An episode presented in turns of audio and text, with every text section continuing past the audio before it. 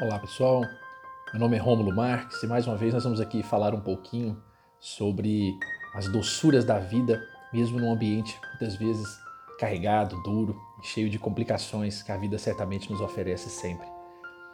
Hoje eu me recordo aqui de uma experiência recente em que um casal de amigos passou por um problema grave, enfrentaram um revés muito profundo no âmbito material e acabaram entrando num processo de sofrimento, de tristeza muito profunda. Especialmente meu amigo, e ele chorava convulsivamente, preocupado com as coisas do futuro, com a sequência.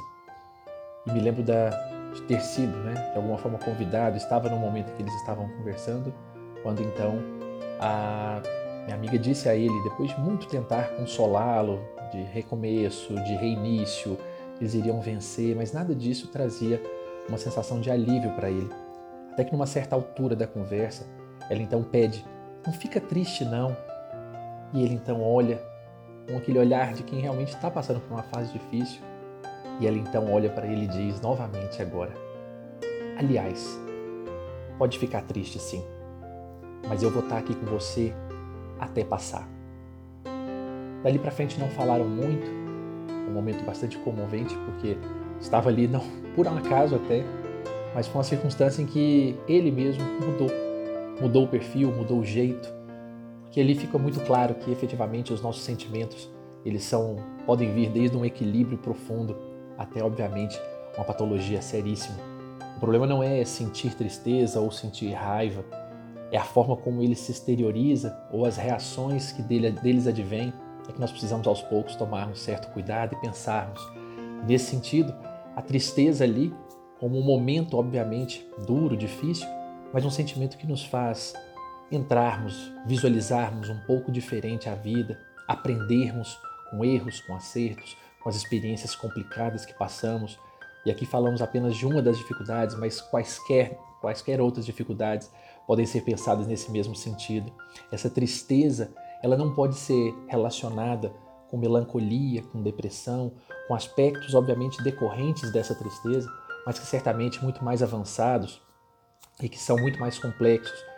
A situação em que nós enfrentamos ou vivenciamos uma tristeza, ela é importante, é até por assim dizer necessária para que nós possamos de alguma forma aprender também com ela, coisas que não aprenderíamos em décadas de vida, na experiência de passarmos vida, uma vida apenas cheia de momentos bacanas, satisfeitos com tudo o que passamos. Certamente não é aqui a, a lembrança, né, obviamente, das nossas provas mais duras. Aqueles que fizeram provas, por exemplo, que tinham dificuldade em português, em matemática, em física, mas que tiveram que enfrentar essas provas uma certa altura, claro que isso não era o momento mais feliz do dia. Ter que abandonar, às vezes, uma coisa que se gosta para poder estudar, por exemplo, nunca foi um momento satisfatório. Era um momento de dor, de entrega, mas certamente foram momentos na vida que nos ensinaram e que, com certeza, nos trouxeram ou moldaram alguém melhor do que se era antes.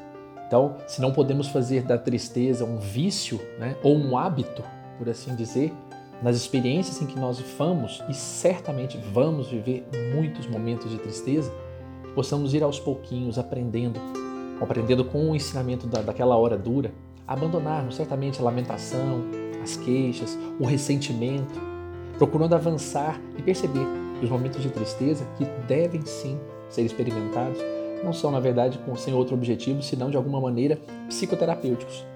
Eu me lembro de forma muito bela como Santo Agostinho fala no seu livro Confidências, né? na certeza de que, especialmente aqui aos, aos que acreditam ou confiam em Deus, na certeza de que Ele está em todos os lugares, mas que ele confia que Deus está dentro dele e isso faz com que ele observe a vida de uma maneira muito especial, trazendo duas convicções muito interessantes. A primeira delas, que nós nunca estamos sozinhos, porque Deus conosco caminha, e também que Ele sente exatamente aquilo que sentimos nas nossas dificuldades, nas nossas angústias e também no nosso amor. Nesse sentido, fica muito mais claro né, a proposta quando Jesus dizia: né, Bem-aventurados os que choram, porque serão consolados, na certeza de que isso há de vir, é tudo é passageiro. E aí acabamos enfrentando um mundo que nos dificulta ainda mais essa experiência na tristeza, uma vez que o mundo nos oferta, né, nos vende essa felicidade constante, perene, em que nós somos vistos, vislumbrados muito mais por aquilo que nós apresentamos, ou fazemos, ou divulgamos, ou postamos, do que pelo que realmente nós somos na realidade. Uma espécie de vida em que passamos 100% do tempo anestesiados numa felicidade que nunca desaparece em hora nenhuma, porque nada é desafiador, nada é complicado, tudo se molda àquilo que queremos, como se isso fosse possível. Não se trata aqui então, pessoal, de um culto à tristeza, de maneira alguma. Nosso objetivo é sermos felizes. Nascemos, passamos toda a nossa experiência para que consigamos, consigamos realmente alcançar esse índice, essa sensação de felicidade, de dever cumprido, de paz de consciência. Mas não deixemos de lado a ideia de que efetivamente quando enfrentarmos os momentos duros e que nos chamarão a tristeza, nós nos lembremos que ali é uma hora de refazimento, de reencontro, de observar coisas que não observávamos. Então não é vergonha nenhuma sentir-se triste, não é vergonha alguma sentir-se num momento difícil, mas obviamente aprendendo com ele, avaliando com ele e contando, claro, com pessoas ao lado para cuidarem de nós nesse sentido.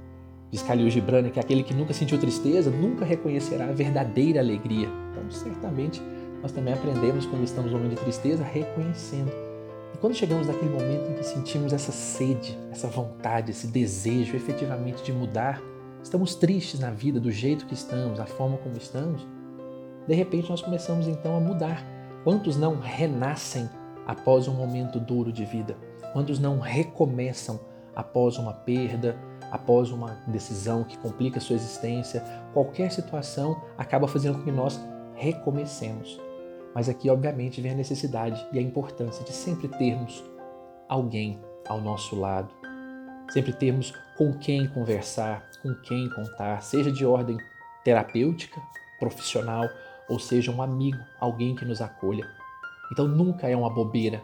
Não chamemos de besteira as tristezas alheias, mas procuremos estar ao lado para exatamente estimular a ver outras coisas que a pessoa muitas vezes não enxerga naquele momento. Não pedir para não ficar triste, mas para, obviamente, viver a tristeza de uma maneira saudável, que possa fazer bem e aprender para que nasça diferente.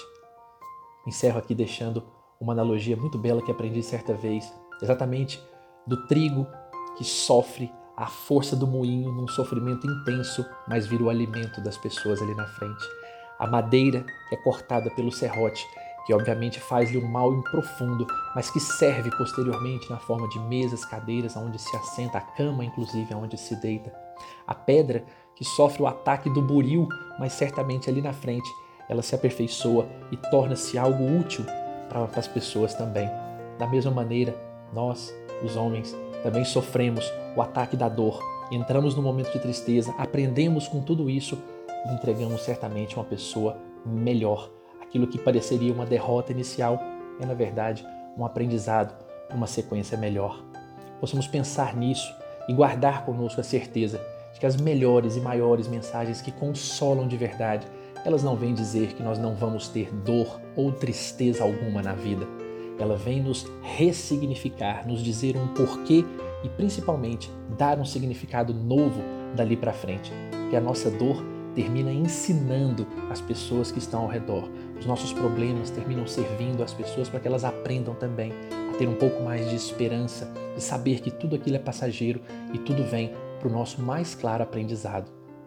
As palavras, obviamente, minhas serão muito pequenas, mas deixo aqui um pequeno poema de Vinícius de Moraes, que talvez reflita um pouco mais de clareza o que a tristeza pode fazer por nós, quando ele diz: Tomara Tomara que a tristeza te convença que a saudade não compensa e que a ausência não dá paz, e o verdadeiro amor de quem se ama tece a mesma antiga trama que não se desfaz. E a coisa mais divina que há no mundo é viver cada segundo como nunca mais.